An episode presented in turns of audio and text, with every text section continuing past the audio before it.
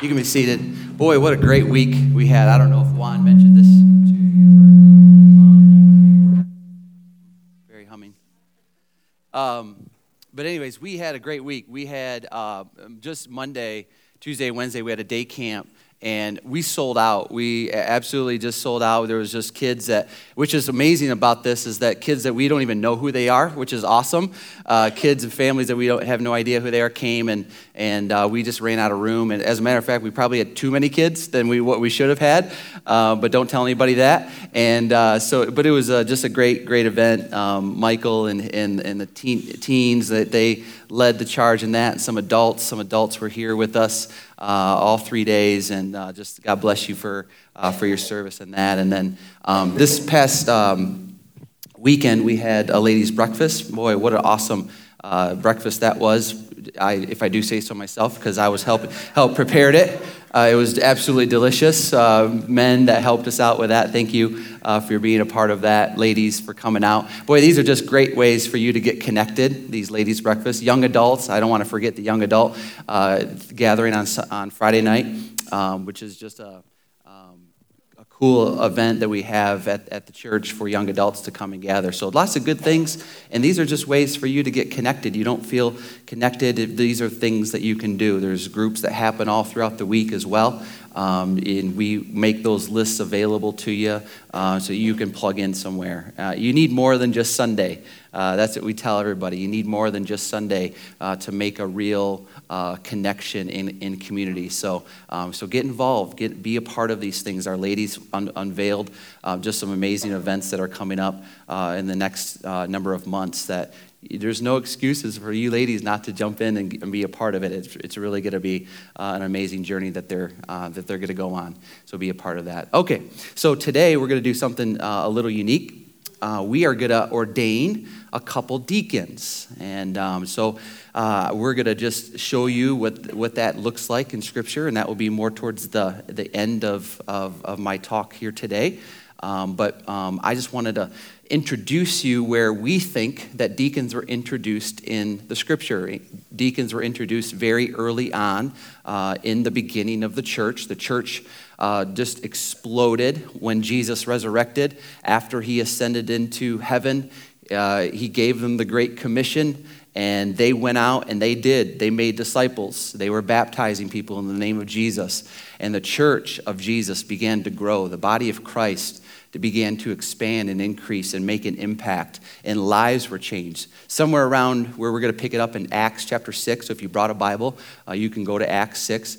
There's somewhere around 20,000 plus people that are now followers of Jesus. I mean, this is just a few weeks after the resurrection uh, after Jesus ascended into heaven. There's now 20,000 plus people following Jesus. And so, as a result of that, there were some needs. And if you brought a Bible, we're going to be, like I said, we're going to be in, in Acts chapter number six. And it says in Acts chapter number six, started in verse 1. Now, at that time, while the disciples were increasing in number, see, told you, uh, a complaint arose. That ha- happens too. Uh, there, there began to be uh, the, a good amount of people increase and increasing in size, you know, shoulder to shoulder, uh, working together. And as a result of that, I don't know if you know this or not, but complaints arise. And, and so the, the leadership of the church says, listen, we need to address this. And so uh, they were apart from the Hellenistic Jews uh, against the native Hebrews. And so they, these Hellenistic Jews just spoke a different language than the native Hebrews. And so you can see maybe that was sort of the part of the problem. It usually is. Communication is always a big part of the problem, don't you think? Yeah, it is. So they were communicating very well because their widows were being overlooked in the daily serving of food. So the Hellenistic Jews said, listen, our, listen, our widows are being overlooked. You know, they're serving the native Hebrews, but not serving our, our Hellenistic Jews' uh, widows. And so they were being, being overlooked. So the 12 uh, these are the, the, the 12 apostles. The 12 summoned the congregation of the disciples and said, is it, it is not desirable for us to neglect the Word of God in order to serve tables. So they were saying, listen, we have a responsibility to the Word of God. They have a responsibility to get, get the Word of God out into the people, and the people can be changed by it. And that's what the Word of God does it changes hearts and lives. And he says, we, we want to make sure that we're not, you know, neglecting the word of God so that we can, you know, serve tables, even though serving tables was a necessary thing. Serving people, loving people was an important element to the church, and that's important to all of us. And so then it says, therefore, brethren, therefore, brethren, select from among you seven men of good reputation, full of the Spirit and of wisdom, whom may put in charge of this task. And so the, the, the apostles, the 12 leaders at the church at this time, it's begun began to just get you know get get uh, to a place where they can't manage it on their own so they had to assign seven other men to to head up or to lead um, you know in, in the care of the needs of the church which I, I love that i love the opportunity that i have as you know to to make sure that i'm not neglecting the word of god and i can assign the the, the pe- other people the, the complaints of the church i like that I like that. This sounds good to me. Like, oh, if people are complaining, I don't know, go talk to one of our deacons. I love that. That's what, that's what I love about this. So, no, I'm kidding. So, um, it says so here's sort of their you know requirements. It says that they had to be among you you know so uh, that's what we do as a church. We have within our leadership people that are among us. We're, we're not interested in poaching people from other churches. You know I, uh, somebody once said to me you know we're you know churches are really good at stealing people out of heaven instead of pe- stealing people out of hell.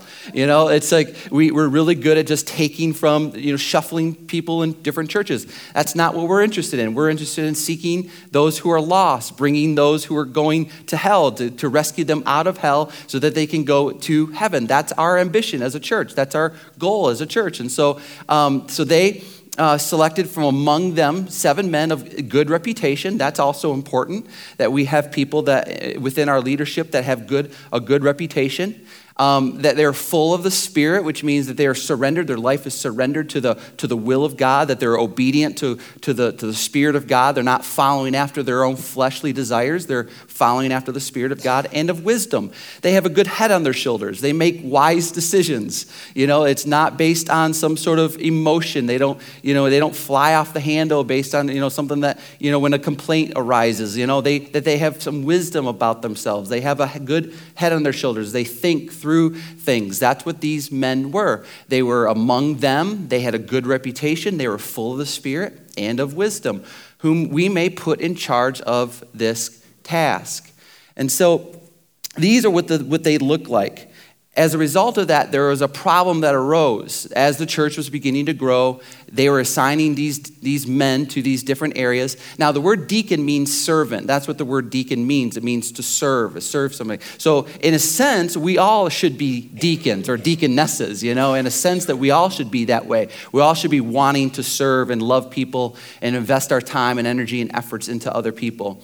But these were dedicated men, these were designated for the work of serving and meeting particular needs. They were considered to be leaders within the context of their local church. That's what they were designated to do. And so a conflict arose. Why? Because thousands and thousands of people have put their faith in Jesus, lives are being changed and people that were a part of the Old Covenant, the Old Testament, Judaism, the, the, the, faith where Christianity came out of, they had a hard time. They had a problem with what was going on. The problem was is because they were seeing that things were different, that they were you know, losing ground, that their faith you know, in the laws of Moses, where, where, it was losing ground as a result of people proclaiming that Jesus is the Lord, that Jesus is the Christ. Now, I want, I'm going to have a couple of our men that we're going to ordain. They're going to share their story. And their story is similar to what happened in the church of Jerusalem when the church began. Lives were being changed. They started putting their faith in Jesus, and Judaism had a problem with that. So, one of our men that we're going to uh, have, and I'm going to have him come up here first, is his name is Eric Charneski. Actually, it's pronounced Charneski, but we've called him Charneski for uh, a few years, and uh, he doesn't correct us with that, but that's okay. So, Eric is, is one of our um, great men. Eric is uh, unique uh, that in the fact that he was here longer than me. He's been here longer than I have. And so, when, when I came over here, Eric was um, already a part of this ministry, considered to be a leader within uh, this church. And so Eric did I don't know what you haven't done around here. I, I, that's one of the like it would be you know easier for me to tell you what he didn't hasn't done yet, which I can't even think of anything that Eric hasn't done around here. He's been a part of every single area element of of this work, um, even long before. Uh, not too long before I got here, and uh, and so Eric's going to share uh, his testimony with you. Go ahead, Eric. Thanks uh, for the nice introduction, Pastor.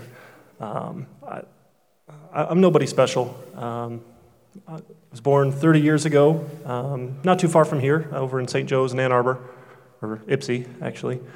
And um, I didn't grow up in the church. Right? I, I, didn't ever attend church. It wasn't something that was a priority for my parents. Um, and I'm a pretty smart guy. I, I did pretty well at school. Um, I played some sports and got a pretty big head because I, I, did pretty well the sports I did and did pretty well the classes I took. Um, and and I, I really fully bought into the religion of atheism. Um, I, I, know a lot of people say atheism is not a religion, but it, it really is. It's, it's its own set of beliefs. Um, and I believed I didn't need anybody. I believed that I was good enough, that I could achieve that American dream, that all I had to do was try hard enough. Right? I was a talented person, I was smart, I was pretty strong. I'm six foot two, right? I've got a pretty good height going on. I, I thought I was everything. I, I was really awesome. Um, and then some, sometime through high school, um, I met Jasmine, who you've probably met before as well. Um, and we, we just got to be friends because we were in the orchestra together. Um, she played the violin, which I won't hold against her, uh, but I played cello, which is a much better instrument. We started. All right. Um, so she, uh, she had been coming to church for a long time, and she invited me to come along with her to youth group. And I said, Well, you know, all right, I'll come. You're kind of cute. Um, I, I, was interested in hanging out with her, getting to know her better. Um, so I started coming along to youth group, and um, later on, started coming to, ch- to church with her uh, in the mornings. And um, probably another year or so later, we started dating, and I'd be, be there every Sunday. Right? I wasn't going to miss it at that point if I could spend some time with her. So, um, again, I still wasn't, didn't think I needed it. And I'd come and I'd listen and say, yeah, you know, that, that's fine for you. That's great if you want to believe that. You know, I'm, I'm not going to hold it against you, but I don't need that. I, I can do anything I want. Um, and, and it took uh, so a long time, actually, before I really realized um, the, the truth. You know, I'd, I'd, hear it every Sunday. We'd always do an altar call every Sunday. You know, if today's the day you want to um, declare Jesus your Lord and Savior, come on up front. And we, we did the old fashioned altar call. You'd walk right up the middle, right, at the end of the church, and everyone would see you. Um, and it, it didn't hit me um, until one Sunday. Um, I was just sitting right over there, and uh, I actually broke down crying. And I, I, didn't cry a whole lot. I mean, I was a moody teenager, but you don't see you know, full grown men crying all that often. And, and I was just in tears, just bawling, because um, I, I, finally got to the point where I could admit that it, I couldn't do it on my own. Um, God, God had finally softened my heart enough and called me to Him, and, and I realized that it, it, wasn't what I could accomplish. It, it, wasn't all about what I wanted to do and my big plans to have that American dream, two and a half kids, you know, three car garage, all, all this fancy house stuff. Um, it, it was about being a part of the kingdom of God uh, and seeing what Jesus has done for people, seeing how he changes lives, how the effect that Jesus has on people is real. Um, and, and, at that point, I knew it was true, and, and God called me to him. Um, ever since then, I've, I've, just been in the right place at the right time. I've had wonderful opportunities to help. Um, Chris has been kind enough to let me preach every now and then, uh, which is a little scary um, to, to get up here and, and, talk before everyone. But it's, it's just been a privilege. Um, it, it's an honor to be a part of it um, and to, to have the opportunity to see what God has done. Um, not too long before Chris came, we were, what, a 40 person church, maybe 40, um, on, a, on a good Sunday. Um, and again, we're not in the business of you know, trying to get people to come from other churches. We, we want to be the light in the, the world that so desperately needs it for those people who don't know Jesus or, or haven't accepted him yet. Um, you know, I, I, heard about Jesus often enough. I just didn't care when I was a kid. Uh, it takes repeated contact. It takes repeated effort. It takes people modeling the life of Jesus for people to see what that's all about. right? Uh, I've, I've never been a big fan of going around knocking on doors because, I mean, here in America, we've got a church on every corner almost. There, there's not very many people who don't know Jesus or haven't heard about them. But what I'm a big fan of is being that light to the community, having these cool events, like having just kids come in on, on winter break when the parents need kids to something for their kids to do while they go to work. Right? Having that opportunity to love our community and to be a part of that and to show them this is what Jesus is all about. Jesus is about loving your neighbor as yourself. Jesus is about giving ourselves up. Right? It's not about us anymore. Once we trust in Jesus and say, Lord, I'm going to submit to you. It's not my will, but your will be done. And we've got that opportunity in an amazing way here in this community uh, to be that light. And there's still people that need Jesus, that, that need to hear that good news. And I'm just so thankful to be a part of it. Um, so thank you for letting me be part of Market Street Church.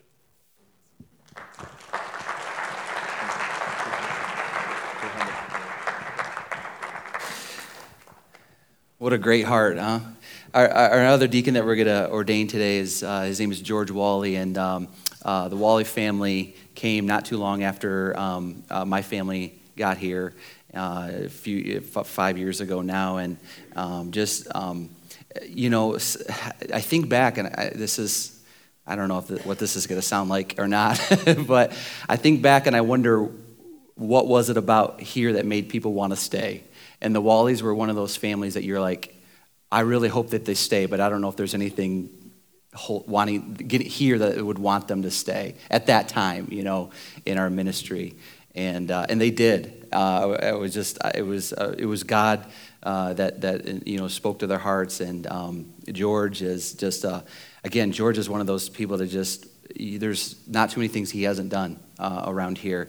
Um, he's really involved in our children's ministry. If you have children, uh, elementary age children, George is um, just an integral part of that ministry. Uh, is in the rotation and Kids Church. Is here every single Wednesday night uh, at our Awana program, uh, serving serving elementary age kids. Um, and, and, leading these. And so uh, I, am just honored to be able to serve alongside of George. Um, his wife Kim is a staff member uh, here at the church, and, and she's just as an integral part of what we do around here as well. She heads up um, a lot of our community events and oversees really all of our operations here uh, as a church. And so, um, so I'm just honored to be able to have George and Kim and their, and their family as a part of this ministry and, and, and ordain uh, George as a deacon today. So George is going to share uh, his story. Come on, George. So, so the answer to why we stayed was the sheer amount of candy that our kids received. They didn't give us a choice at that point. No. Um, Bribing is the only thing we had, but no, no, I'm just kidding.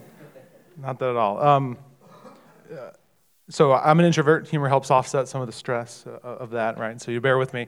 Um, I'm glad Pastor Chris talked about what the role of uh, the deacon is. And uh, it, obviously, I didn't communicate very well in telling my kids what was going to happen today. Yesterday, uh, Jacob in the car said, Mom, Dad, um, what's a demon? And we're like, we're like, well, uh, like an evil spirit. He's like, no, no, no, like, like a church. What's a demon? Dad's going to become a demon tomorrow. so I don't know if you want to change your mind on this one now or not, but.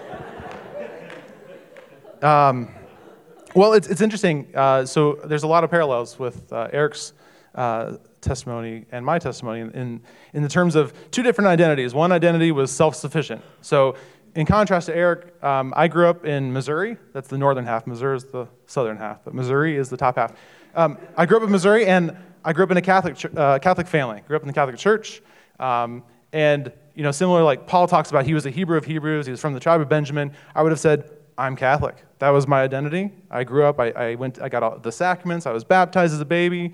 Did fairly well, I guess. My parents said, you know, a, but I, I, the first I went through uh, first confession uh, where you talk to a priest and, and uh, use him as sort of a, a, means to talking to God and asking for forgiveness for your sins. I went had first communion, and, and those were all very important to me. So I didn't it wasn't I didn't shrug it off. It was those were all very important. Following the rules, following the rituals, and, and there's a lot of beauty in, in tradition and standards too. But uh, it, it became the identity of me being Catholic, me being uh, similar to what Eric said. I, I, think I was I did fairly well in school and some sports. So it was a self identity. I, I I learned how to be self sufficient, thought I could do it on my own, or I thought that what I was learning in Catholic school and whatnot was going to basically set me up. But the, the problem in that is um, a couple fold. And, you know, we, I, I, went to church three times a week because I was in Catholic school, and then on, on Sunday, um, we heard the word.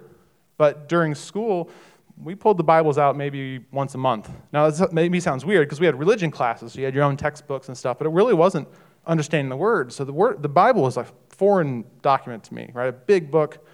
Not, I knew the bigger stories, David and Goliath, all those sort of things, right? But I, I couldn't parse the word of God. Um, but, but I thought I had enough confidence in as long as I followed, followed the, the, the rules and the steps. So my belief system was partially right and partially wrong, right? God loves me, Jesus loves me, absolutely, believe that. Jesus died on the cross for, for my sins, and he rose again on the third day, absolutely, believe that. Uh, do unto others, or, or, you know, love your neighbor as yourself, as Jesus commands us, absolutely. But when it came to two important things, um, what I thought about heaven and how I was getting there, or whether I was getting there, for me, that was as long as you, it's a basically a tilting scale, as long as you do more good than bad. And if you, if you do something really bad, you go to confession, kind of get that worked out, do some extra prayers. That was the means to heaven. So it was self sufficiency. As long as I tried to be a good person, I should generally hope that I'll, that I'll make it to heaven. Um, and there was really no stress of any kind of personal relationship with Jesus. wasn't no one said you couldn't have a relationship with Jesus, but that wasn't the focus. It was follow the standards, go through the, the sacraments, you know, make sure you're at church every Sunday. And so, so the problem with that is the first part about being, doing more good than bad as the means to getting to heaven. It's just not biblical. That, that's not, it, it'd be like me going to the store and paying for food with walnuts. Like, that's not how the system worked. God would say, Sorry, I, I wrote it down. Here are the, here's how. And it's easy. You have to do nothing. I did it. I gave my son, right? Trust in him. Confess your sins. Trust in him. It's a free gift. It's grace. Grace is unmerited favor. I mean, you, you can't, you literally can't do anything. If you do anything, you're negating the work that Jesus did, right? So to me, that, again, that was foreign. I was, I was relying on myself. But for, fortunately, uh, in the last year, a little over a year in high school, uh, some uh, Christian people that uh, it came from a small school, so you knew everybody, but didn't know everyone super well. Uh, they started inviting me to one of their youth praise and worship nights. And it was a whole bunch of uh, mainly Baptist churches. So my, my mom had warned me about the Baptists growing up Catholic. but she let me go and you know it was a whole bunch of churches would send their kids to this one church where they did praise and worship and there was skits and there was a message and that was awesome and it was still a little bit of a problem for me because to me it was like this is just icing right i know already i already know how to get to heaven i'm doing more good but this is great i can worship god i hadn't experienced worshiping god praying openly uh, without memorized prayers um, and i guess it happened every week and i just didn't hear it but one night in january my senior year uh, the, like eric said an altar call was made right? And they said, Bow your head, close your eyes. If you were to die right now, are you sure that you'd go to heaven? And I'm kind of nodding my head, shrugging my shoulders, and it's almost like he was looking right at me. It must have been, and my eyes were closed. But he said, Not, are you kind of sure? Not maybe, uh, but are you 100% sure you're going to heaven? Do you know how, how that works? And if you're not, if you're not 100% sure, raise your hand. And my honest thought, head head down, close eyes, raise my hand. I'm sure everyone else is raising their hand. We can't possibly all know. So raise your hand, that's what we're supposed to do. He's like, you know, if you have your hand raised and you want to have a relationship with Christ, you want to understand why we can't do it on our own. And that struck me in the heart. Please come forward. Now, again, introvert, scared to death to walk forward. And I don't know how the next period happened. Maybe someone carried me, I floated, don't know. All of a sudden, I know I'm up front, surrounded by a bunch of people praying for us, and this man's laying out the gospel and something I'll later know, the Roman road to salvation. He's, he's, letting, he's, he's laying it out. He's laying out why I can't do it on my own, but it's okay because God provided a way. And he said, Do you want to? And there were several of us. And he said, Do you, do you want to pray and receive Jesus into your heart? Do you want a personal relationship with him and accept that? Confessing your sins, accepting that gift, that free gift. And we said yes, and he prayed with us. And I, I remember, I mean, he was, you know, 2 Corinthians 5.17 talks about if you're in Christ, you're a new creation, the old has passed, the new has come. Um, he also read from Revelation, talking about how our, our, names are written in the book of life and they won't be blotted out. And Christ will stand before the Father and his angels and testify our names, right? And I still remember him talking about that. And Revelation was a scary book, still can be, but especially then, I'm like, oh man, it can't be blotted out.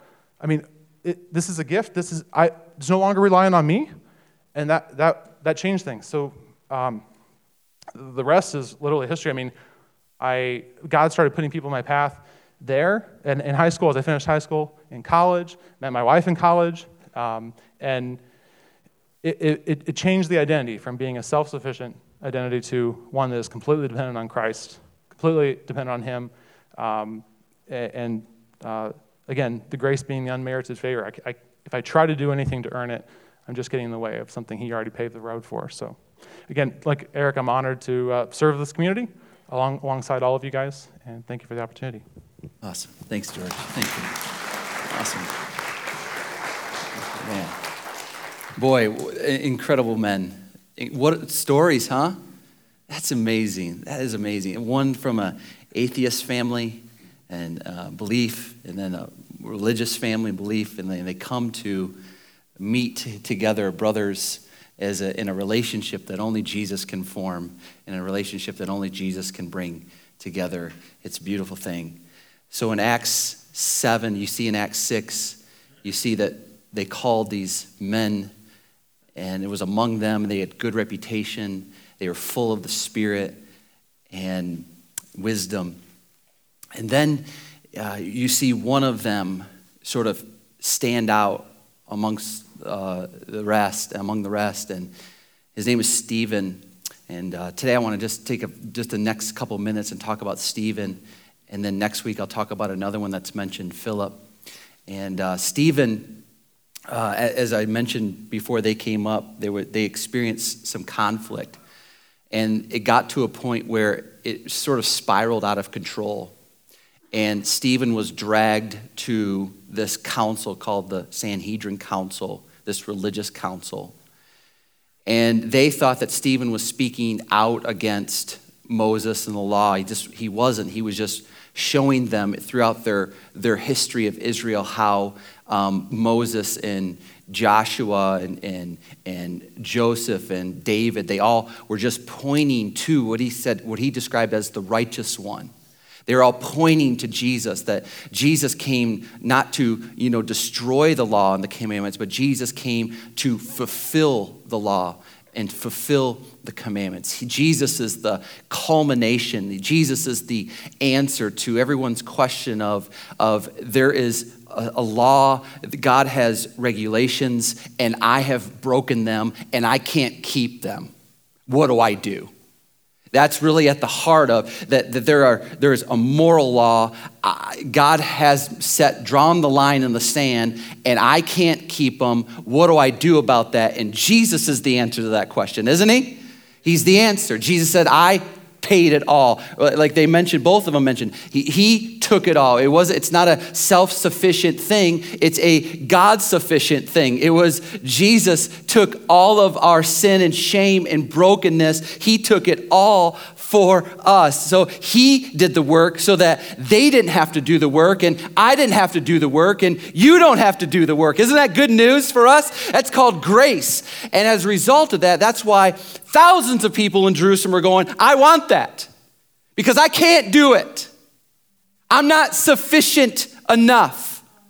I can't work hard enough. I can't do good enough to, in order for me to be in right standing with God. And so God says that you don't have to. My son already did for you. It is simply just receiving the gift of grace through faith and putting your life into his hands. And therefore, his spirit will come and dwell in you, and you will stand before God holy, righteous, and above reproach. Isn't that good news? News, everybody. It's why it's called the gospel, everybody. You can clap for that. That's okay. You can clap because that's the gospel. That's the good news of Jesus. And Stephen just starts preaching, man. He starts preaching who Jesus is, and the religion didn't want to hear it. Those who were self sufficient didn't want anything to do with that message. And Stephen just is preaching away and preaching away and preaching away. And it spirals out of control to the point where they take Stephen and they drag Stephen out of, this, out of the meeting and out of even the city. And they're ready to stone him to death. And what I want to show you is, is when we talk about, I, I want to just bring this idea of courageous community together with this deacon who was bold, and these deacon men who are bold and courageous for you, by the way, they serve you all the time. They serve you nonstop, and they serve you not of, out of their own will or their own accolades or they want a pat on the back. They serve you because they're serving Jesus, and that's what Stephen did. And when you do that, there's a couple things that I want you to see. That's what happened to Stephen and what could happen to you as well as a servant of Jesus. It says, I want to pick it up in Acts chapter number 7 and verse number 55. Verse 55. But being full of the Holy Spirit, this is Stephen, being full of the Holy Spirit, he gazed intently into heaven and saw the glory of God and I just want to stop there. I just want to pause there for a second that, that Stephen had an opportunity, unlike most have, and that Stephen had an opportunity in the time where he was getting dragged out into the city and people were starting to choose which stones to throw at his head. His gaze was in heaven. His gaze was not at the rocks getting ready to be thrown at his head. His gaze was in heaven, and he saw the glory of God. He had spiritual eyes to see God still on the throne in all of his glory. I just want you to remember that when you're going through it when you're going through a tough situation, that God is still on the throne in heaven. Do you realize that? He has not moved an inch off the throne of heaven. When you're and when it's tempting for us to look at the stones that are being thrown at us, when it's tempting to look at the circumstances surrounding us, our gaze, those that have spiritual eyes like Stephen had, his gaze were in heaven and he saw God on the throne in all of his glory. And I hope that you take hope in that. I hope that you take put refuge, make your life a refuge in that hope of knowing that God is still in control no matter what the situation, no matter what the circumstances. And he saw God in all of his glory still on the throne. And what we're going to talk about next week is what happened as a result of that. But I want to point out another element of this verse. If you can go back to 55 and in, into heaven, and he saw not only God and in the glory of God, but he saw Jesus standing at the right hand of God. Now, I hope this fires you up like it fired me up this week. Let me tell you why. Let me I'm going to share with you 3 verses, but I could share with you a dozen. And let me show you. Colossians chapter 3 and verse number 1. Look what it says. Remember, Jesus is standing at the right hand of God, but look what Colossians 3 1 says, Therefore, if you have been raised up with Christ, keep seeking the things above. Keep looking up, gazing at, at in, in, into eternity above, where Christ is seated at the right hand of God. Ephesians 1 says it this way. Again, this is just verse 2 out of a dozen. And what is the surpassing greatness of, of his power towards us who believe? These are in accordance with the workings of the strength of his might which he has brought about in Christ when he raised him from the dead and seated him at his right hand in heavenly places. Let me give you one more in Hebrews. This is a famous verse for you to memorize. Fixing our eyes on Jesus, the author and perfecter of faith, who for the joy set before him endured the cross, despising the shame, and has sat down at the right hand of the throne of God. There's 10 more verses that talk about Jesus sitting, sitting at the right hand of God. But when Stephen, in all of his boldness, in all of his courage, in all of his grace that he's extending to the people that are ready to hurl stones at his head, he gazes into the heavens and he sees Jesus not sitting, he sees Jesus standing. And I don't know about you, but I know for me, when I get excited about something, and if I start in the sit, the seated position and I see something that I like, you know what I do? I stand up. I get up and I'm like, yeah, yeah. I don't know. Maybe you're at maybe it's a sporting event for you, right? You're at a sporting event. There's a big throw. There's got there's a, there's a great catch, and then all of a sudden you're up out of your seats going, yeah, yeah, yeah. Maybe you're at a wedding and you're and you're at a wedding and there's dancing going on, and your song comes on, right? You know what I'm talking about, ladies. Your song comes on. You hop out of that seat. I know I'm there with you at that wedding. You grab a hold of your husband and he says, uh uh and you're like, I don't care. I'm going out on the dance floor dancing. You know what I'm talking about. It's something that inspires us to get up. I was this is just the most lamest example in the world, but I'll just share with you because it happened. I was playing Mario Kart with my kids. And we, there's four of us, we play the old Wii, you know, and there's four of us playing Mario Kart, and we're all sitting on the couch at the start of the race. But by lap number three, we're up, all four of us standing in front of the TV. You say, who wins? My four year old wins. He wins every time. So, but I just want you to know his boldness and courage, here's what it did it moved Jesus to stand. Don't you like, don't you love that? Jesus is, uh, 12 verses, Jesus is sitting. He's sitting, he's sitting, and then he's going, Yeah, Stephen, yeah, Stephen, that's right, that's right. It is about grace. That's right, it is about my love. That's right, it is about my forgiveness. And Jesus is starting his trial, and then all of a sudden, Jesus is up going, Yeah, Stephen, go, man, go, man, go, man. You know what Jesus does when you and I show a little bit of courage and a little bit of boldness?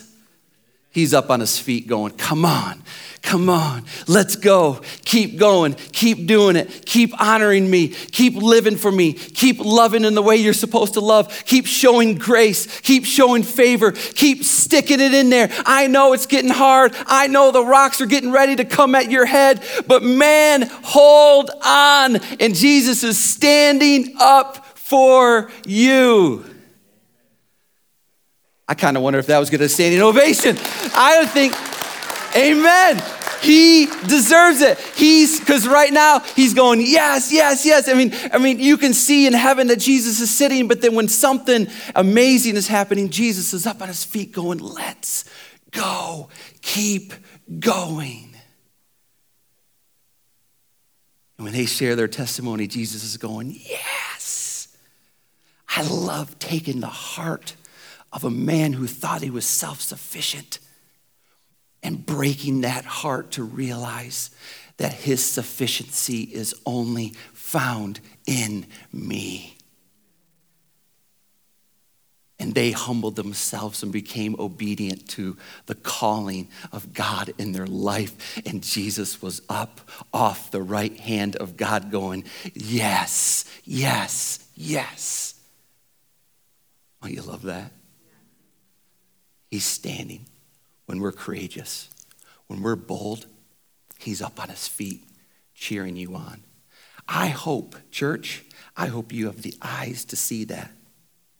When you feel discouraged, yet you're still plugging away, I hope that you gaze up into heaven and you see Jesus standing up for you because He is when you feel beaten down and you feel discouraged, when you feel stressed and you're still plugging away, being honorable and faithful to the plan and the calling that God has in your life, I hope that you gaze into heaven and you see that the Father hasn't moved an inch from the throne and you see the Son standing in all of His glory going, Go, man! You go, girl! I don't know if He says it or not, but I hope He does. I hope that he, I believe that he is. I believe he's standing going, come on, come on, come on. Keep going, keep going, keep going, keep going. Don't quit. And here's the other reason why you and I should be courageous. And here's the other reason why you, I you and I should cons- consider staying faithful to the plan of God. Look at, look at the next few verses. Uh, 56. But they cried out with a loud voice and covered their ears and rushed him with one impulse. So they're now they're like ticked. They're mad. They're furious. And he, he says this in the next verse. When they had sat, when they had driven him out of the city, they began stoning him, and the witnesses laid aside their robes at the feet of a young man named Saul. And they went on stoning Stephen as he called on the Lord and said, Lord Jesus, receive my spirit. Stephen is praying, Lord, receive my spirit as rocks are coming at him. Next verse. Then, falling on his knees, he cried out with a loud voice, Lord, do not hold this sin against them. Can you imagine that? Can you imagine as you're at the end of your life, dying this excruciating death, and to the very people that are hurling the rocks at his head, he prays just like Jesus prayed when Jesus was up on the cross Don't hold this sin against them. And in his boldness and in his courage and out of his unconditional love for people, you know what happened? It made an impression on Saul. And I, if you don't know who Saul is, Saul later changed his name to Paul, otherwise known as the Apostle Paul. One of the greatest Christians this world has ever known. But it was Stephen's courage it was Stephen's boldness and it was Stephen's unconditional love that made an impression on Saul. You say, How do you know that? Because Paul mentions it in Acts 22. He remembers the time that the innocent, he called it the innocent blood of Stephen was shed while he was holding the garments of those who were throwing rocks at him. It made an impression on him to the point that he was prime and ready for when he did encounter Jesus. He was like, I'm in. Whatever you want me to do, God, I'm in because this is a movement that can't be stopped. The church is growing, the church is on the move, the church is changing lives. And Paul's going, I'm no longer gonna fight against that. I'm no longer gonna go against the grain. I'm now going with the wave. And I hope you're here today and you wanna go with the wave because the wave is a lot of fun that you can be a part of every single one of us. And you will never know what impression you'll make on somebody that will continue on to make an impact in the life of others. Maybe a handful of people in this room know the name Mordecai Ham. Mordecai Ham was an evangelist. Mordecai Ham had a calling of God when he was nine years old. Nine years old. But Mordecai Ham grew up in a very, very poor family. And to help support his family, he decided to ignore the calling of God on his life and to pursue other areas of business so that he can help provide for his family. Around the age of 16, 17, his grandfather passed away. And in that time, when his grandfather passed away, he had a renewed calling in his life that he wasn't going to refuse again. And he decided that he was going to surrender his life to ministry. And as he, when he surrendered his life to ministry, he would hold these tent revival meetings where thousands of people would come. At one point, he held a tent revival meeting in Charlotte, North Carolina. There was thousands of people that, were sh- that showed up there that day. And there was two teenage boys that showed up that day as well because they heard about a guy that was sort of this fiery preacher, but that lives were being changed and people were following Jesus and it, and it, and it changed them forever. But these two teenage boys didn't want to be in the crowd, and so they snuck themselves into where the choir sat so that they could be behind Mordecai Ham. And they're listening to Mordecai Ham preach, and he's sharing Jesus. And these two teenage boys, uh, named Grady and Bill, they surrendered their life to Jesus on that day, sitting in the choir. They, you would think that the people in the choir were the ones that already knew Jesus, but there's Bill and Grady sitting in the choir with tears running down their face. And when, when Bill, or excuse me, when Mordecai gave an altar call, Bill and Grady walked out of the choir and came forward and gave their life to Jesus. Grady, I don't know what Grady went on to do, but the other guy, Bill, his name was Billy Graham. You ever heard of Bill? Billy Graham? Most of us in this room have no idea who Mordecai Ham is, but Mordecai Ham was faithful to his calling of God, was courageous and bold, and invited thousands of people to come so that he can share Jesus with them, which is, by the way, not an easy task. You never know what Billy Graham will be in the crowd that day. Time and time again, you know what I'm gonna do? I'm gonna show up. And if I don't make it for some reason, somebody else is gonna show up in this spot and gonna share the word of God. Why? Because someone like a Billy Graham might walk in here. Someone like a Saul from Tarsus might walk in here and give their life to Jesus and they make an impact for the kingdom of God forever. But that has to happen when there's a little bit of courage and a little bit of boldness and a whole lot of unconditional love. That's when that happens. Boy, it gets Jesus standing.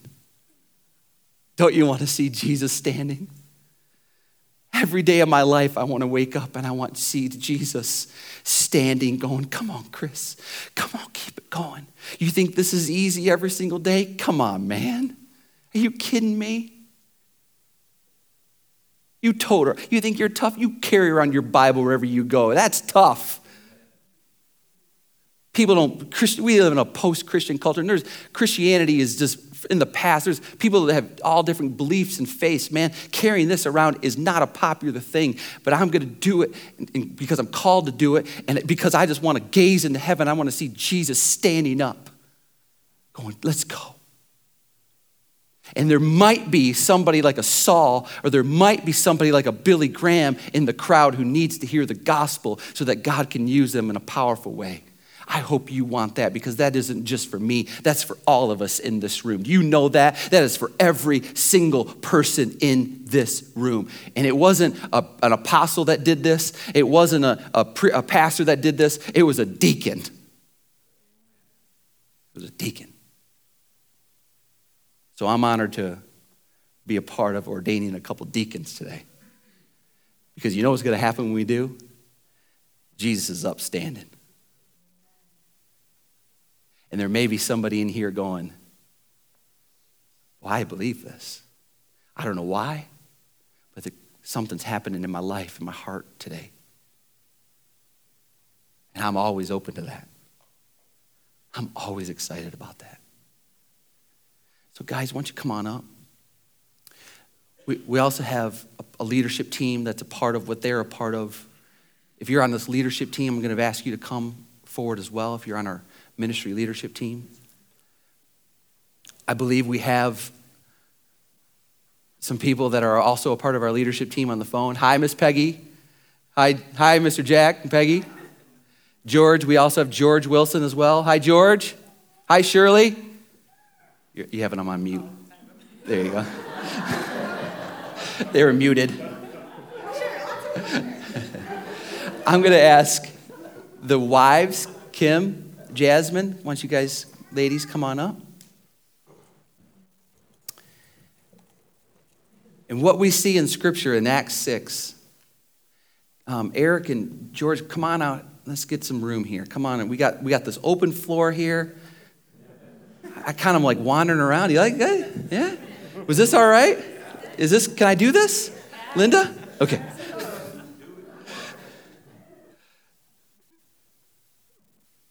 Rest of the leadership, come on around them, please. Get with your uh, spouses, Kim, Eric, and no, Jasmine and Eric, Kim and Jordan. That's what I meant to say. That's not what I. That's not what I meant to say. Come on around them, please. And so what we do, everybody, if you can, just lay a hand on them, put the hands on them. That's what they that's what we see in scripture. Come on. Put your hands on them, put a hand on.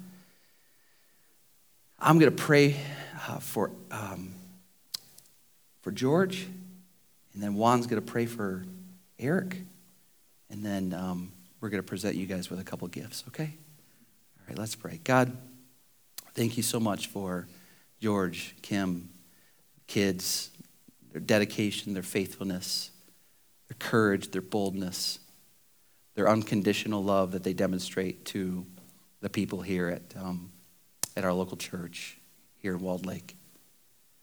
God, their um, service is just is admirable and uh, sacrificial. I know that they are gets you standing when you watch somebody like George and Eric just serve you with all of their heart. God, they serve all of these people here, Lord, and many, many of them have no idea. No idea. But God, we're just so um, thankful to have these wonderful men, along with these other men, women that are standing up here, around here, as they are dedicated and committed to, to your church and seeing your church reach those who are far from you to draw closer to you. They're just used as a tool, they're just used as a way, as a method in a relationship or however that may be, Lord, just in a way that you can be glorified and edified through him. Thank you for George and Kim, and again, Lord, just bless them, encourage them, protect them, keep them safe. I thank you for the office that they hold as a deacon found in, in, your, in your word. And Lord, I just pray, Lord, that they continue to stay faithful and committed to you all the way, all the way through it. In Jesus' name.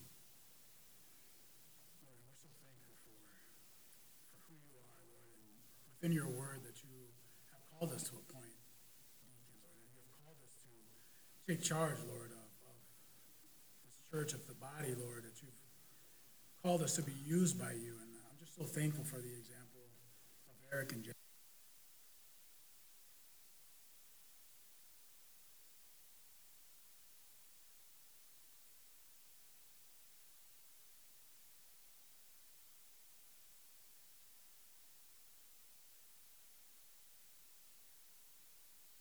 You, but at the same time intentional to your mission, um, which is to change lives, which is to transform, to encourage, to disciple, um, or to minister to. Um, I pray uh, uh, protection over them, Lord, and I pray for health. I pray again, Pastor Chris said, a blessing, Lord, that you would uh, cover them in every area, Lord, as they uh, commit to or continue to commit to, as they've already been committed to this ministry. I just ask, Lord, that you would uh, uh, continue to do your great work and that it may be seen, Lord, and that we may all together as a body, uh, brothers and sisters, glorify you for the work that you've done through them. So we thank you for this opportunity and we love you, Jesus, with everything. And it's in your name we pray. Amen. Amen. Amen. So, Eric, and Jasmine, George, and Kim, we just have a gift for you uh, that we would just like to share uh, with you. It's, um, well, you'll open it up later, but it's a Bible. Yeah, I have a good idea what that is, and uh, already. Um, but it's, we just wanted you guys to have, just from us as a church, uh, this, this Bible presented to you. And, and, and Juan, um, you know, it's awesome Bible. Juan did all the work for that. And, uh, and there's a little, just a little plaque on there that says your name as a deacon. So, um, so I'm just so honored to be able to serve alongside of uh, you guys and, uh, and, and grateful that God uh, is going to continue to use you, you guys in an, an amazing way. But uh, it only happens when we're faithful to this. It's only when it happens when we're faithful, continually be faithful to this. And so, um, thank you guys. God bless you. God bless you. So, all right. Yeah.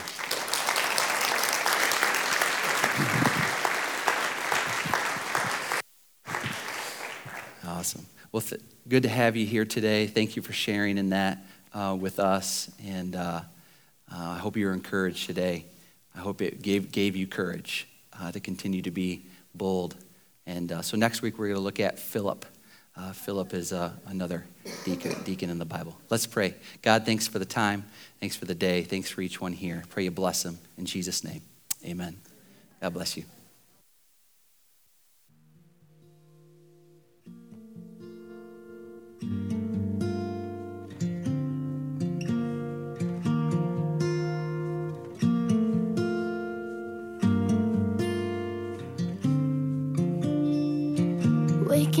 Knowing there's a reason. All my dreams come alive. Life is for living with you. I've made my decision. You lift me up, fill my eyes with wonder. Forever young in your love, this freedom's untainted. With you,